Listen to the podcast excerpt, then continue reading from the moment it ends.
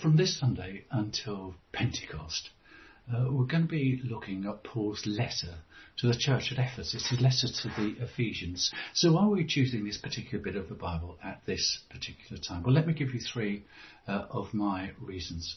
First, it's a great read at any time. It's inspirational stuff. It's heartwarming and spirit lifting and mind blowing, and you'll love it. It's a fantastic piece of Christian writing. In my Bible, it's about four and a half pages, so it's quite short. So here's an idea. If you've got a bit of time on your hands this week, uh, why don't you make yourself a cup of tea, a cup of coffee?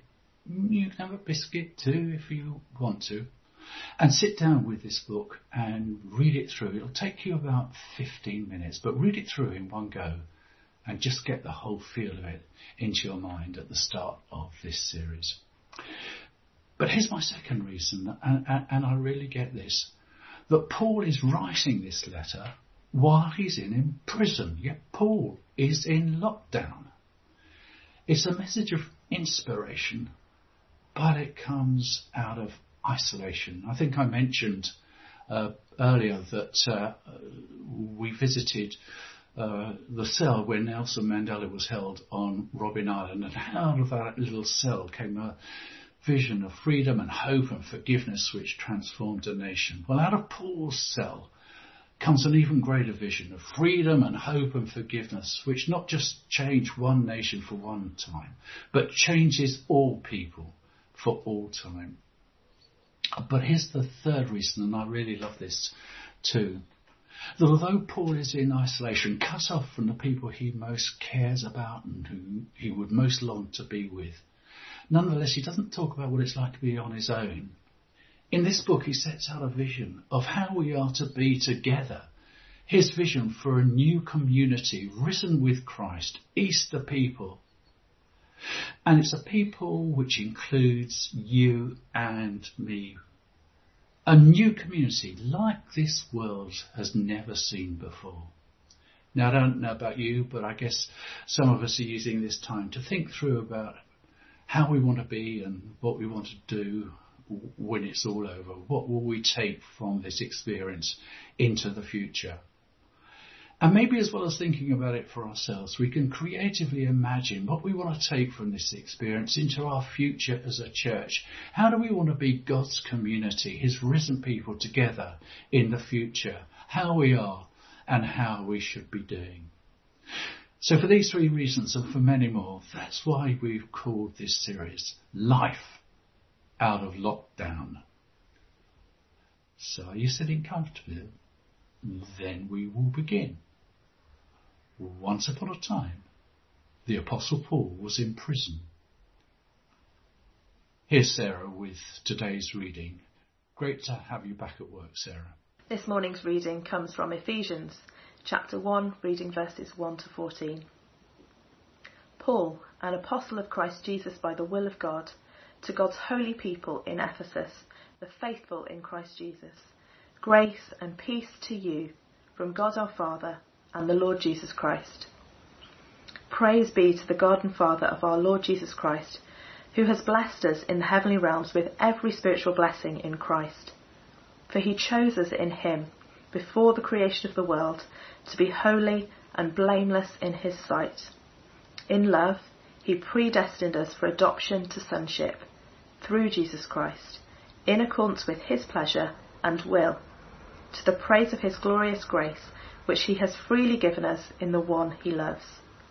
In him we have redemption through his blood, the forgiveness of sins, in accordance with the riches of God's grace that he lavished on us. With all wisdom and understanding, he made known to us the mystery of his will according to his good pleasure, which he purposed in Christ, to be put into effect when the times reach their fulfillment, to bring unity to all things in heaven and on earth under Christ. In him we were also chosen, having been predestined according to the plan of him who works out everything in conformity with the purpose of his will, in order that we, who were the first to put our hope in Christ, might be for the praise of his glory. And you also were included in Christ when you heard the message of truth, the gospel of your salvation. When you believed, you were marked in him with a seal, the promised Holy Spirit, who is a deposit guaranteeing our inheritance until the redemption of those who are God's possession to the praise of his glory. This is the word of the Lord. Thanks be to God.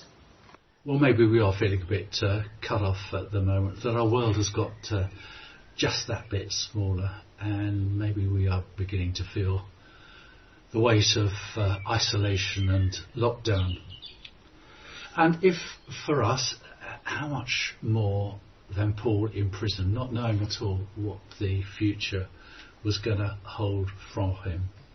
But out of lockdown, do you see from the start of this letter that he begins by blowing open the whole Christian picture of what God has done?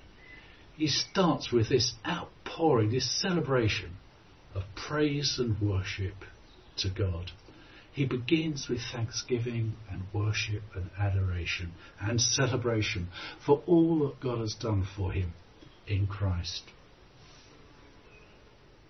It doesn't quite come across in our English translation that uh, Sarah just wrote, but in the original, you know, that opening paragraph, that opening section is just one sentence without any pause, without any punctuation, one sentence. It's as though once Paul starts, he can't stop being grateful for all he sees that he is and will be in God. But then, having started like that, he then goes on to pick out a few special things as to why, particularly, he has this cause for celebration and thanksgiving. Praise be to the God and Father of our Lord Jesus Christ who has blessed us with every spiritual blessing in Christ. Why? He chose us. Yes, we're chosen. He chose us, says Paul, before the creation of the world to be holy and blameless in his sight. In, in the world I may be nobody, in the world I am nobody. I'm sure to the Romans Paul was just another ordinary prisoner but Paul knew that before God he was special, valued, chosen, and nothing in prison could take that away from him. And second, Paul says he's adopted. He's adopted as a child of God through Jesus Christ, part of God's intimate family. And even in the isolation of prison, nothing can take away the fact that he belongs there in God's family part of that special family with God as his heavenly Father, and nothing can take that away from him. And then, thirdly, he predestined us for the future. He gave us a future which again nothing can stop or diminish. And God did all this as a gift to us. There's a phrase that Paul uses over and over again in this open section. He praised, he gave us this to the praise of his glorious grace. And Paul uses a particular word to describe how that was given, and he uses the word lavished. He said, God lavished on us the greatness of his grace. Even in the poverty of his circumstances, Paul knows the extraordinary generosity of God's love and grace. And even in prison, says Paul, I will be part of the great fulfillment of God's plan, which even prison can't stop. God's plan will come to its fruition in Christ, and I will be part of it. So do you see how this great vision fills all things in Paul's mind at the start of his epistle. And that's where I find the challenge for me personally. Now, I know uh, for many of you, worship comes quite easily, but for me, that's not always the case. Sometimes I find it hard to get into a spirit of worship, even in the uh, most charismatic of settings. You know, I might just manage to sway gently from side to side with the music. Uh, but here is why I find it a challenge. And And that's why I use the phrase to myself and maybe to. I choose to commit to celebrate. I choose to celebrate. I will celebrate all that God has done for me and all that I am in Christ. Now, look, don't get me wrong. I know how hard it is out there. I know how much tragedy and suffering and sorrow is, is, is all around us. I, I, know the struggles we're having, some of us, to make ends meet, struggles even perhaps to find an end at the moment. And I don't take any of that away. But here's the thing, and here's the challenge to me. The fact that even in prison, Paul starts with an outburst of praise and thanksgiving and celebration. He chose to celebrate. His celebration doesn't come because of his circumstances, it comes out of his circumstances. And I want to learn from that. Today, just where I am, will I choose to celebrate and give thanks for all that God has done for me in Christ. So, here's my second thought. Why don't you make yourself a second cup of tea? Uh, a second cup of coffee. Yes, you can have a second biscuit too if you really want to. Then sit down and start looking around just where you are. And start being thankful just for the things you see immediately round about you. And then in your imagination, go outside the walls of your house and imagine all the things around you. And again, what can you find there to be thankful for and be grateful to God for? All the people, all the things, all the circumstances. And then maybe, and this is why I'm in the garden, just, just lift your eyes to the skies. Maybe even just look at all the new creation bursting in spring around us at the moment. And lift your eyes to the skies and find that bigger horizon and give thanks to all that God has done for you in Christ Jesus. And let your mind and spirit be lifted by this big picture of all that God has done for us. Praise be to the God and Father of our Lord Jesus Christ, who has blessed us in the heavenly realms with every spiritual blessing in Christ. During the week, someone sent me a, a little clip from uh, a woman about a woman in one of the tough townships on the edge of Cape Town in South Africa, who's doing exactly what I just suggested we do in our circumstances. Just just watch this for a couple of minutes. My name is Novula Ben. My church is Joshua Generation Dunoon. So I'm going to give you a tour of my house. So come and follow me. You can come in. So this basically, this is my house. And that is my kitchen over there. This is my kitchen. You can see my fridge. And this is my bedroom. So you can see I sleep there. My girl sleeps there. And then this is our lounge where we chill. As small as it is, it's actually big. I can invite people here, ladies from church, they dwell here and we, we, we worship here, we pray in this house and we have fellowship together. It's so cool. We thank God for this house. And how many people stay here? Um, that is me and my three daughters and my grandson. So this is so cool. Oh, a toilet, you've got a toilet here but now, for now, we close this door and we're going around and use the toilet this side. The door is on the other side. And um, uh, is there hot water here? No, we don't have hot water. We boil hot water using the kettle there or the stove.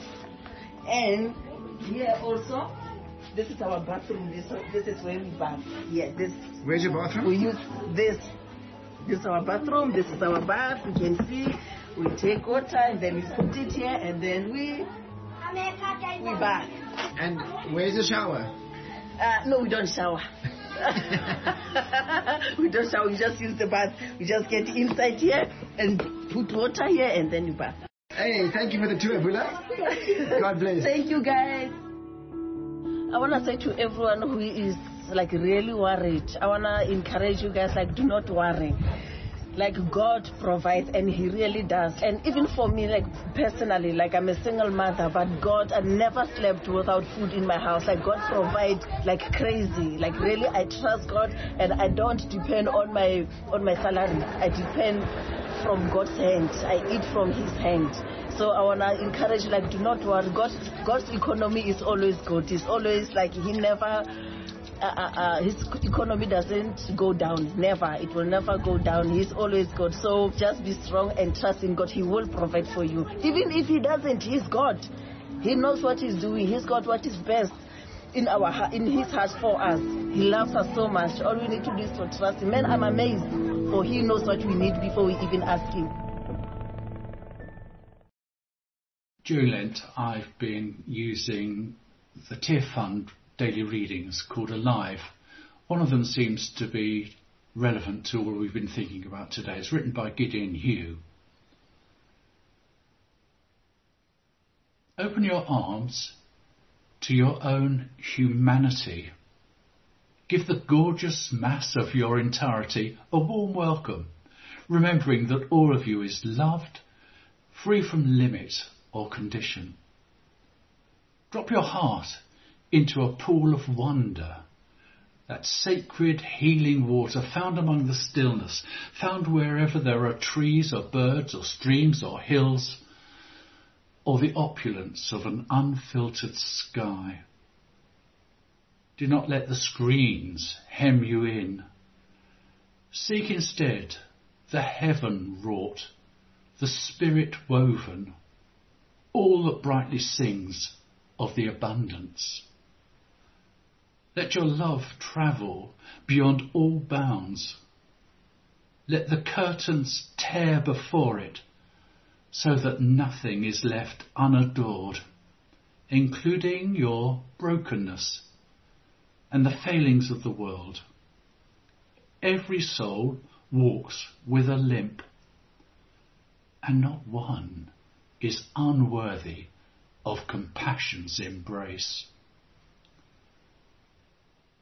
Remember, remember your divine heritage. Remember the Holy Sacrament poured out for you in the form of a gentle man's blood. Remember that the cold shackles of death could not hold him, could not stop him from coming back for you. Creator God, release me from my obsessions with busyness and perfectionism, or anything that takes up too much room in my life. Teach me, Lord, how to live well on this earth and care for all you have made.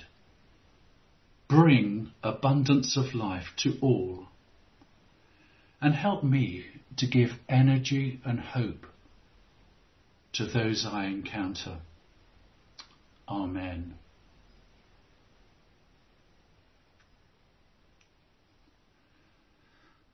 I know some people are saying that they are feeling a bit um, overwhelmed, is a word I hear quite often, overwhelmed at the moment. And I love that idea in the Psalms that our worship is something of a cry of defiance in the face of adversity, a cry to the Lord in the face of adversity. We don't worship because of our circumstances, we worship out of our circumstances. And maybe one of the gifts that we can give one another and give, uh, give maybe to those round about us just at the moment is indeed that gift of hope. So today I choose to celebrate, to lift my eyes away from myself and my circumstances, to lift my eyes to that higher throne